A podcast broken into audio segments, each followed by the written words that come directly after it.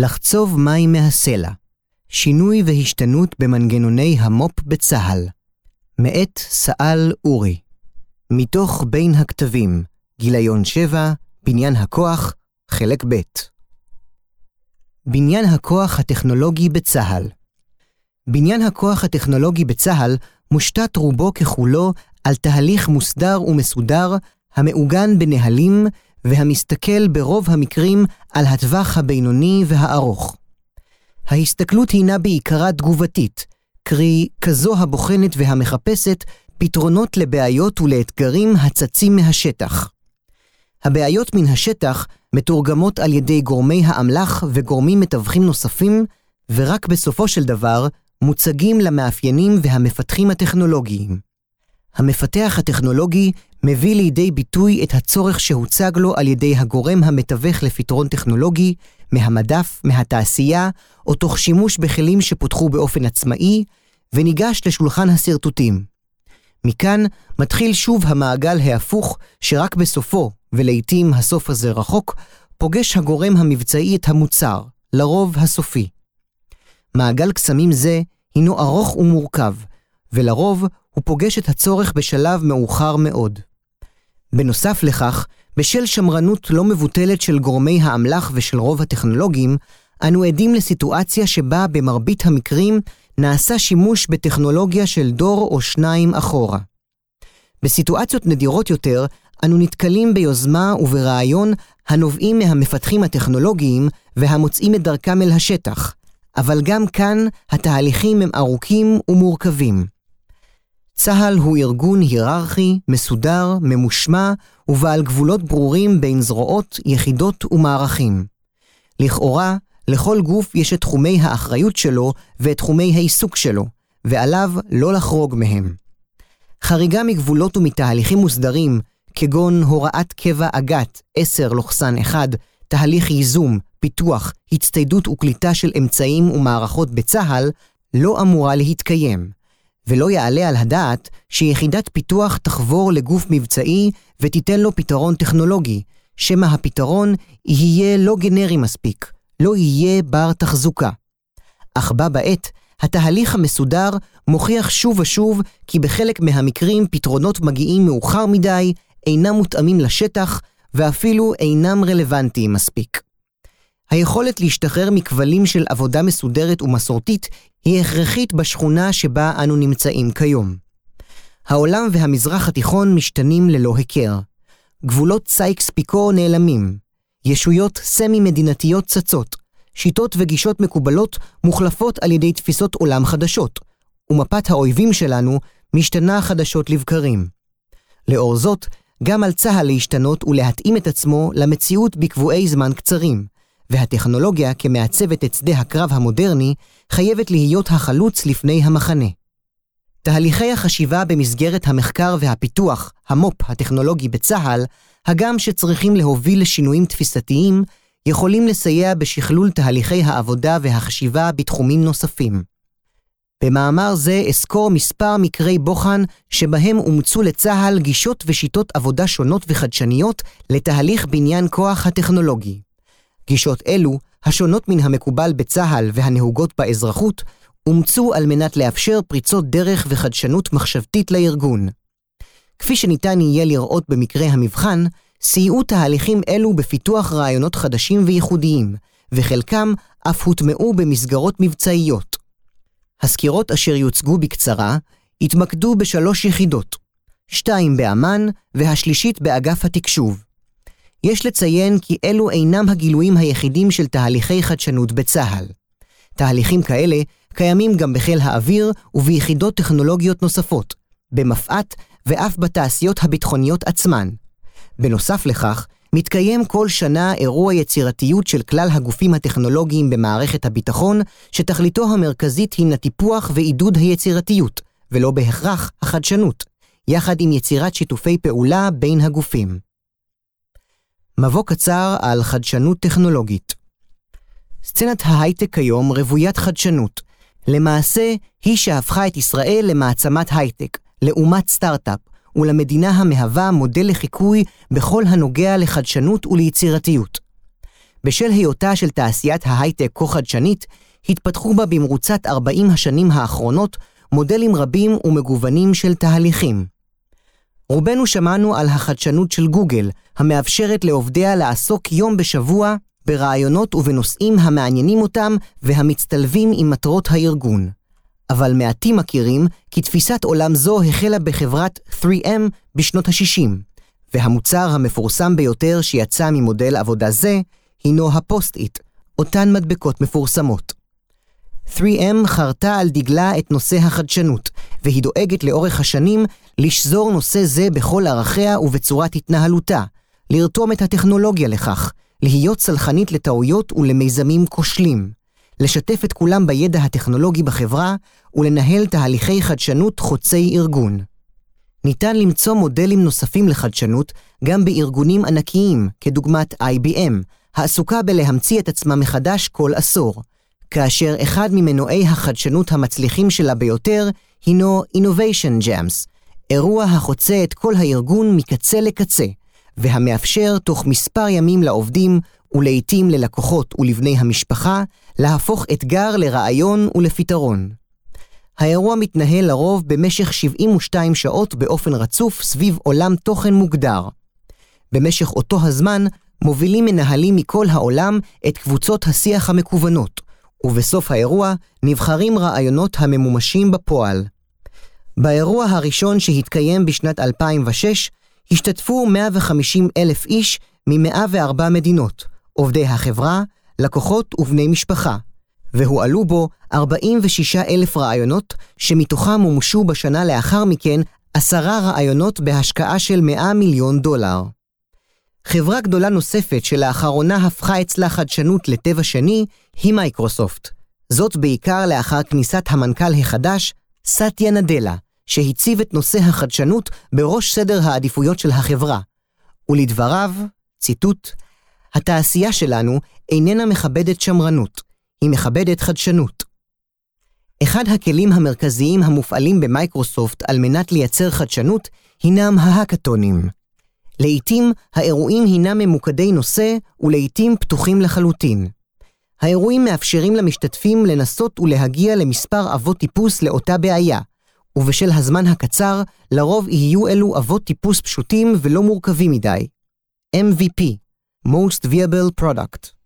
ההאקתונים מאפשרים לצוותים שלא הכירו זה את זה קודם לעבוד יחדיו. הם שוברים, במובן החיובי, את ההיררכיה הארגונית ואף מאפשרים עבודה משולבת עם הלקוחות. מקרי מבחן לחדשנות ביחידות פיתוח טכנולוגיות בצה"ל מקרה בוחן 1 חדשנות ביחידה הטכנולוגית של אמ"ן היחידה הטכנולוגית של אמ"ן הינה יחידה טכנולוגית מובילה הפועלת בעזרת מגוון עצום של דיסציפלינות הנדסיות, טכנולוגיות ומדעיות.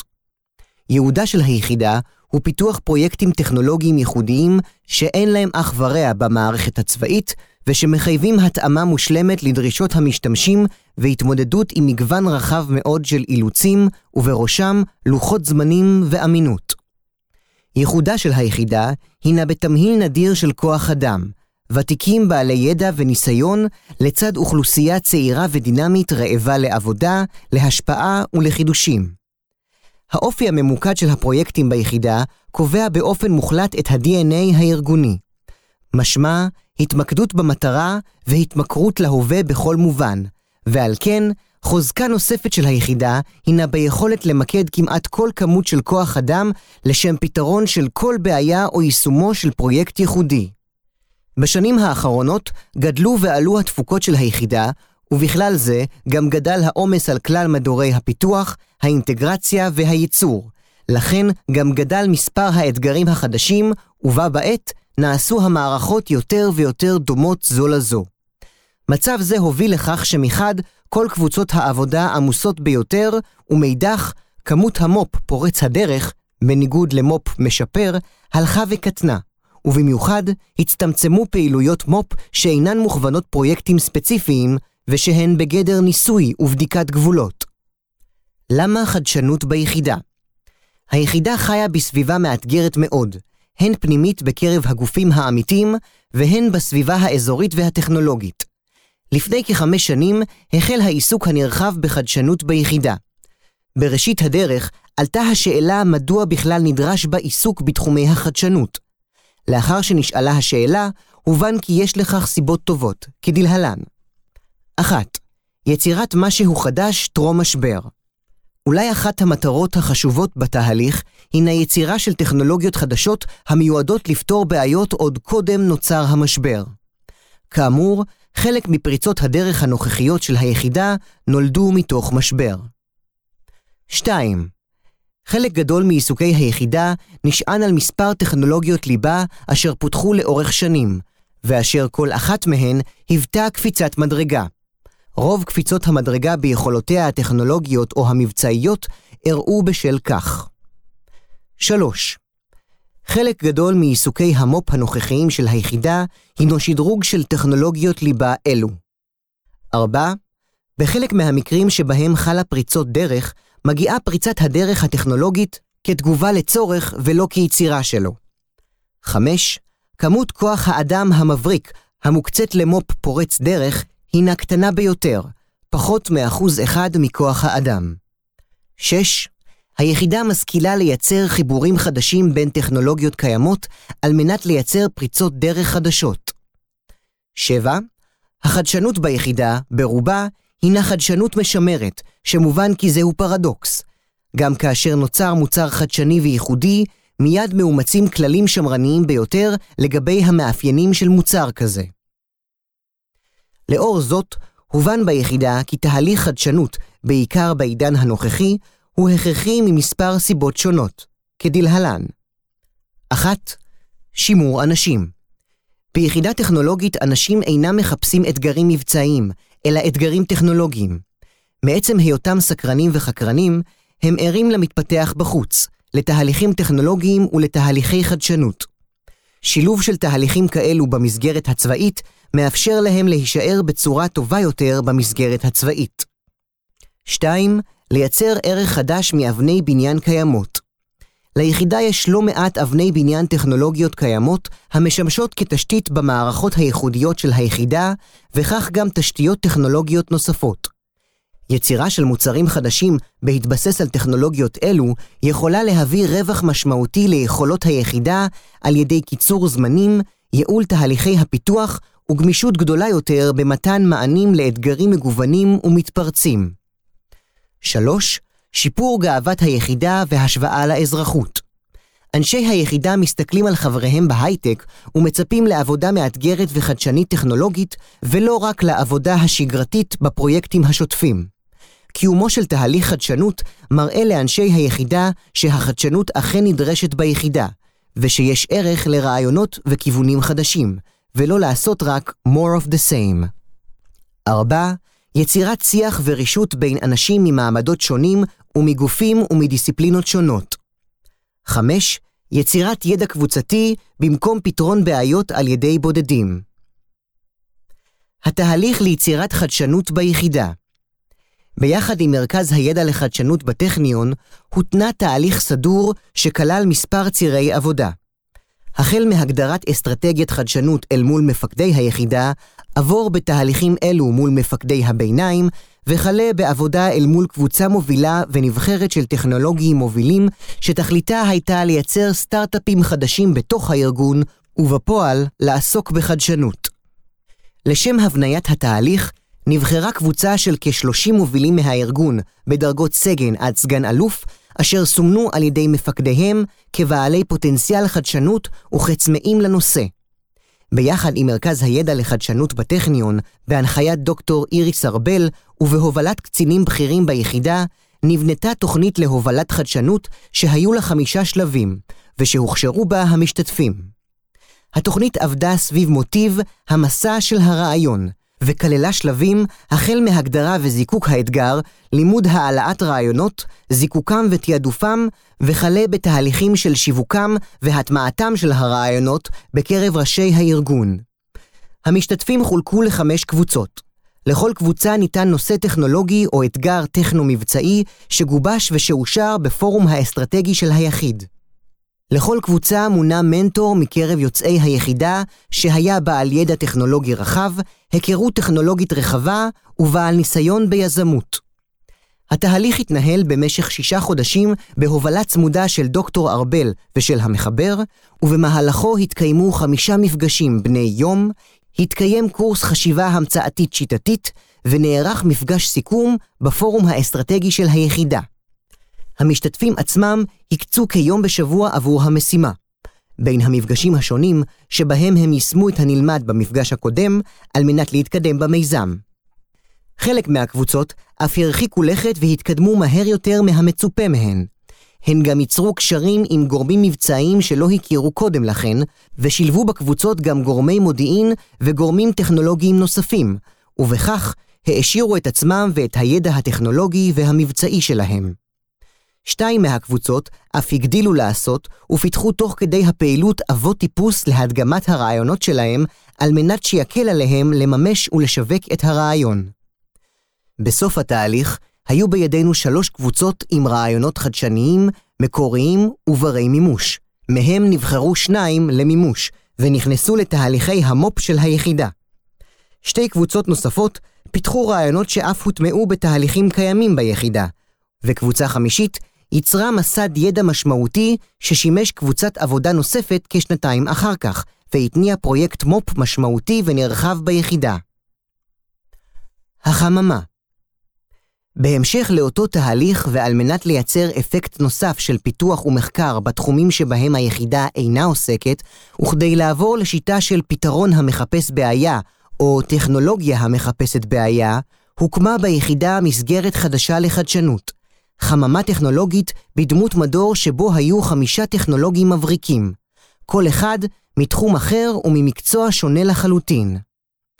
המדור בחר לעצמו את תחומי המחקר והפיתוח שלו, תוך שמירה על קשר רצוף ובלתי אמצעי עם גורמי המודיעין והמבצעים.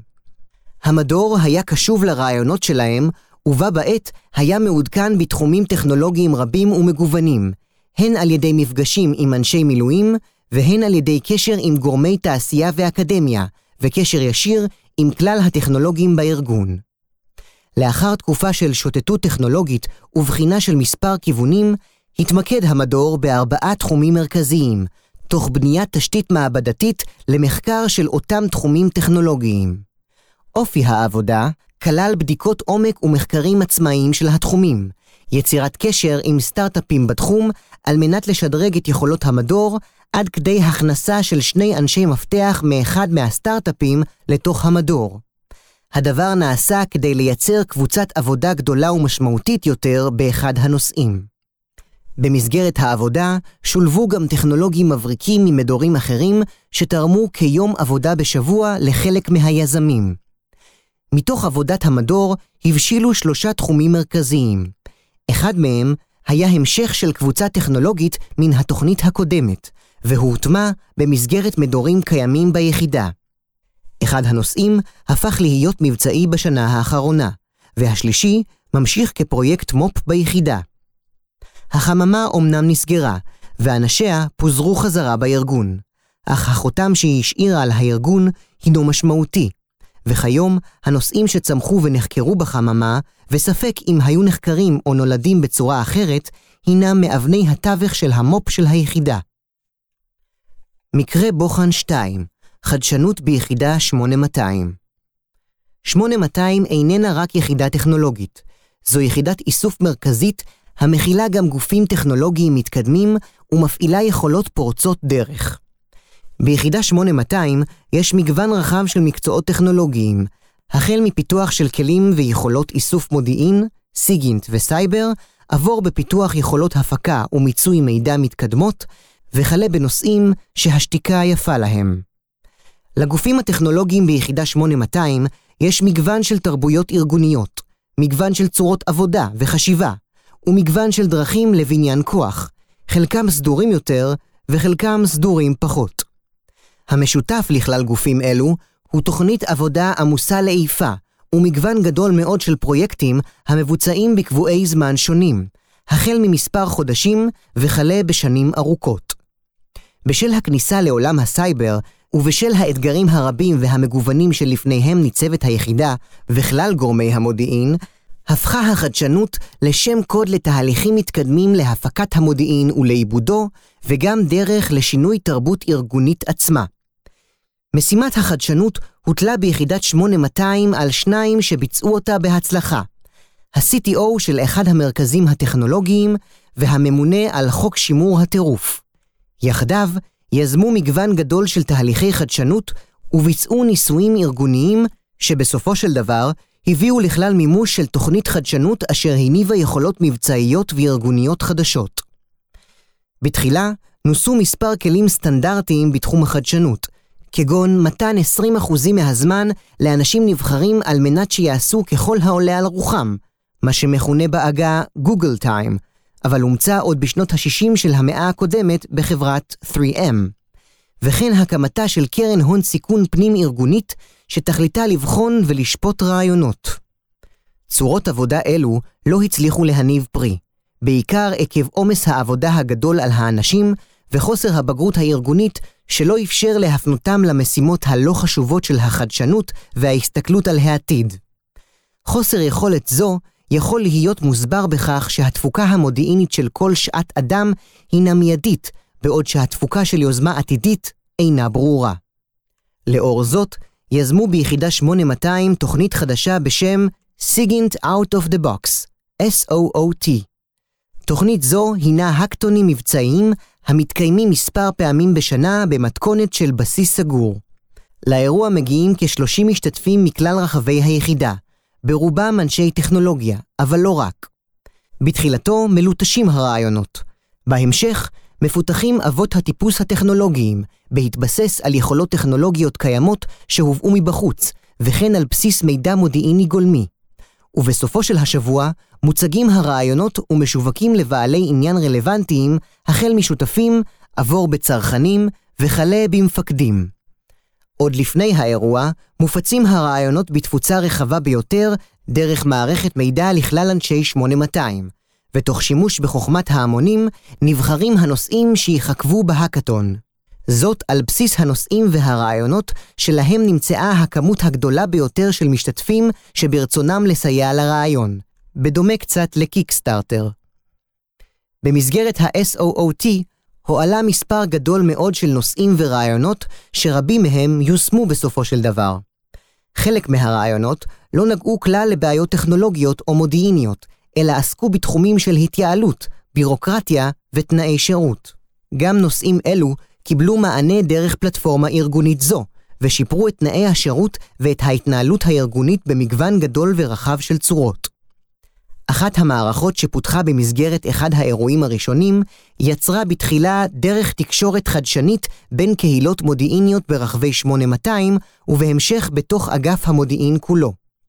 הרעיון היה לחקות במובנים מסוימים את דרך ההתקשרות ברשתות החברתיות. צורת התנהלות זו שיווקה את עצמה והופצה כמו אש בשדה קוצים, וזאת בזכות העובדה כי היא נתנה לבני הדור הצעיר דרך תקשורת והתנהלות הדומה לזו שהם מכירים מהבית. כמובן שגם במסגרת תהליכים אלו חוו מובילי התוכנית קשיים, בעיקר בפן של שיווק הרעיונות והבאתם למצב שיקרמו עור וגידים מעבר ל-SOOT. מקרה בוחן 3 חדשנות בלוטם יחידת לוטם, החטיבה להתעצמות טכנולוגית ולתקשוב מבצעי באגף התקשוב, מהווה את היחידה הטכנולוגית הגדולה בצה"ל.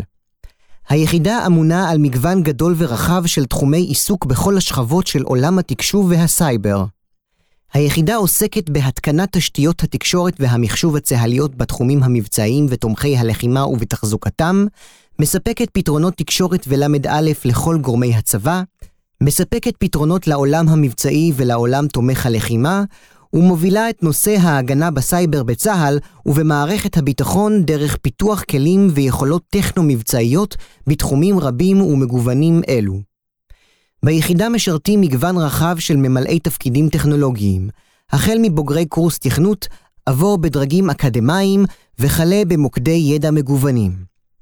בשנים האחרונות, ביוזמת מפקד היחידה, תת-אלוף דניאל ברן, שינתה היחידה את אופייה והפכה ליחידה המובילה את תחום התקשוב המבצעי בצה"ל, תוך שימת הדגש על ראייה רחבה והסתכלות עמוקה על התחום המבצעי, ולא רק על הטכנולוגיה. במסגרת זו, נוצרו קשרים עמוקים ובלתי אמצעיים עם הגורמים המבצעיים ברחבי הצבא. הסתכלות על הצורך המבצעי ורצון להיות רלוונטיים כאן ועכשיו, ולא שם ואחר כך, הביאו להבנה ביחידה כי תהליכי בניין הכוח הנוכחיים אינם רלוונטיים יותר. כאשר מדובר בפתרונות לצורך מבצעי שצץ לאחרונה, או ליכולת מבצעית שניתן לאפשר על ידי קליטתה והטמעתה של טכנולוגיה חדשה בארגון, היום ולא מחרתיים. תהליכים אלו מלווים בתהליכים רבים ומגוונים בתחומי החדשנות, והם מתקיימים לצורך השגת מספר מטרות, כגון שיפור יכולותיהם של אנשי היחידה, הידמות לאזרחות, יצירת מעגלים קצרים יותר לפיתוח טכנולוגיות, ובעיקר על מנת לתת מענה מבצעי איכותי, בזמן, ולאפשר לגורמים המבצעיים יכולות מתקדמות ביותר. במסגרת זו, נוצרו קשרים בלתי אמצעיים בין קצינים ביחידה לבין גורמים מבצעיים רבים ומגוונים. קשרים אלה אף החלו להניב פתרונות מבצעיים ייחודיים, בזמנים קצרים וברלוונטיות גבוהה. הקטונים בלוטם התהליכים המרכזיים לחדשנות שאומצו ביחידת לוטם הינם הקטונים. אירועים אלו ניזומים על ידי גוף ה-CTO ביחידה ועל ידי נאמני חדשנות נוספים בארגון. האירועים הללו בלוטם שהחלו לפני מספר שנים, מחולקים בין הקטונים טכנולוגיים לבין הקטונים שלהם יש תכלית מבצעית. ההקטונים הטכנולוגיים מתקיימים בתוך היחידה, CTO Lead, או בסיוען של חברות טכנולוגיה שונות, ומטרתם המרכזית הינה לפתח יכולות טכנולוגיות ייחודיות בזמן קצר. במסגרת אירועים אלו, המתקיימים בקמפוסים אזרחיים, יכולים משרתי היחידה לפתח תוך חמישה ימי עבודה כל מוצר טכנולוגי העולה על דעתם בתחומים טכנולוגיים רבים ומגוונים, כל עוד יש סיכוי כי למוצר או לרעיון יהיה שימוש מבצעי ביחידה או מחוצה לה. חלק מההקטונים עוסקים סביב טכנולוגיות ספציפיות כגון מובייל או ממשקי משתמש מתקדמים, ולחלקם יש אופי פתוח. הסוג השני של אירועים מסוג זה הינם הקטונים המבצעיים, OP Lead, אשר תכליתם שונה. אלו אירועים מסווגים המפגישים בין טכנולוגיים לבין גורמים מבצעיים, ותכליתם לתת פתרונות לאתגרים מבצעיים. גם כאן, לעתים הרעיון הטכנולוגי הוא המוביל, אפילו כפתרון לאתגר מבצעי שעוד לא קיים, ולעתים האתגר המבצעי הוא המוביל.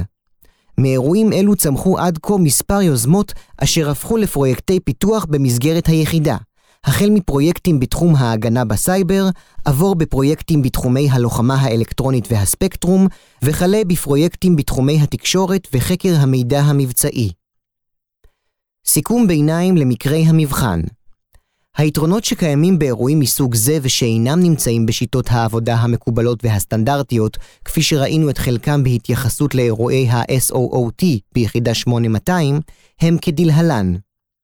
אחת, ניתוק האנשים מהמסגרות שלהם ומחיי היום-יום והפנייתם לעבודה שאופייה אחר.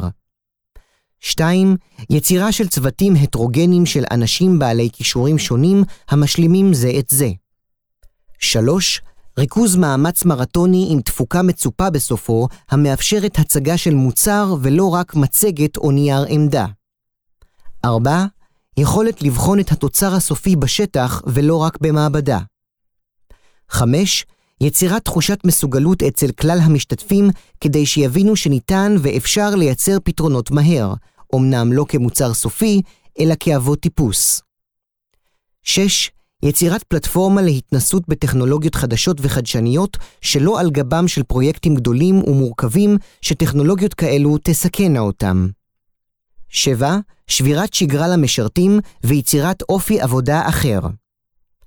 כל היתרונות האלו באים לידי ביטוי בכל אחד מהאירועים הנ"ל, ובכך מתאפשרת יצירה של תהליכי עבודה שונים לצידם של התהליכים המסורתיים יותר.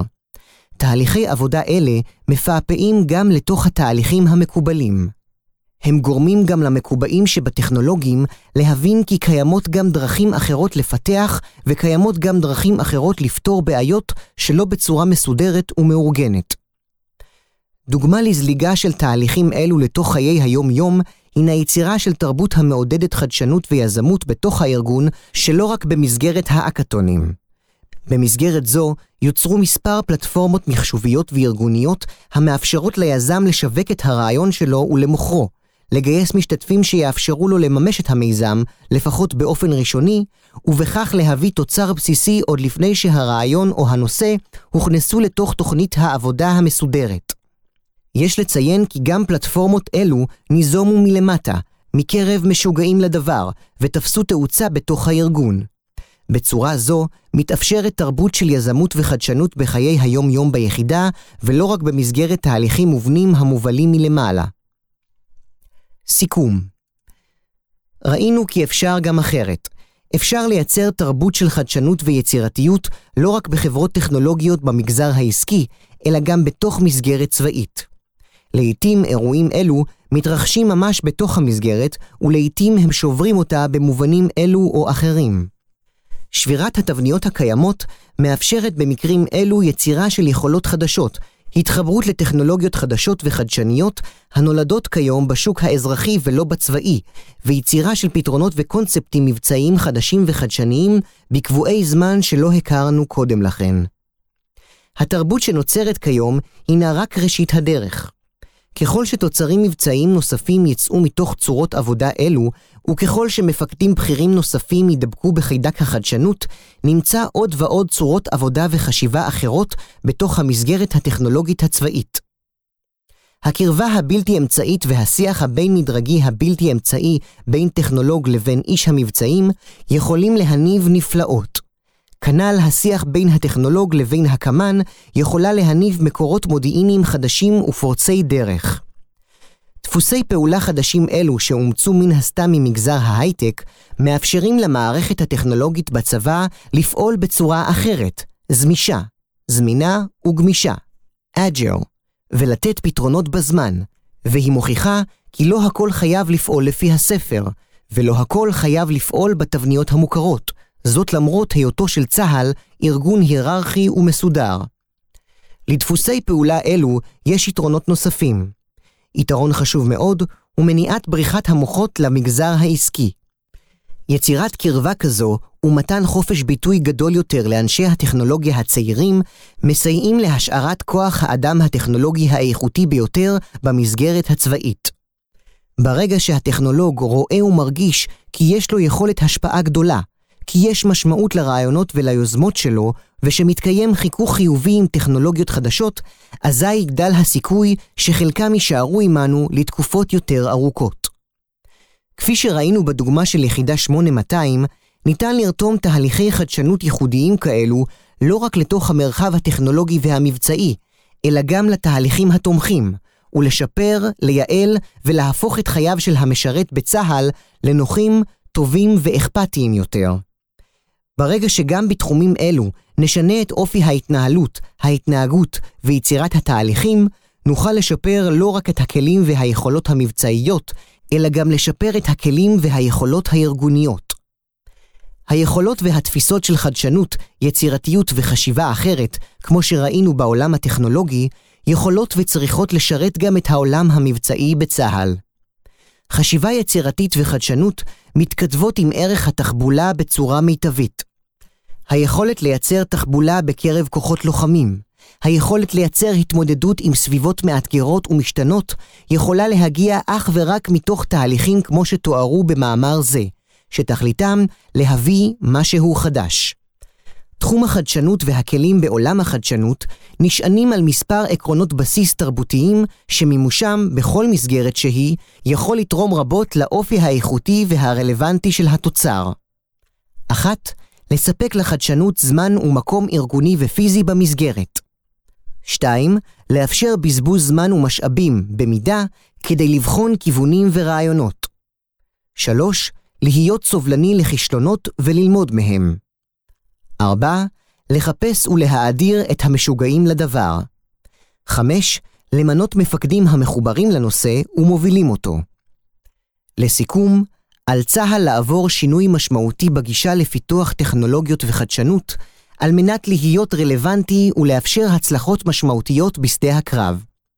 הטכנולוגיה יכולה וצריכה להיות החלוץ לפני המחנה ולפתוח את הדרך אל החדשנות וההשתנות בארגון. השינוי הזה אפשרי, כמו שמוכיחות הדוגמאות לעיל. הוא אמנם לא יכול להתאפשר בכל המרחב הצה"לי, אך אין לנו ברירה, לאור הסביבה האזורית המאתגרת.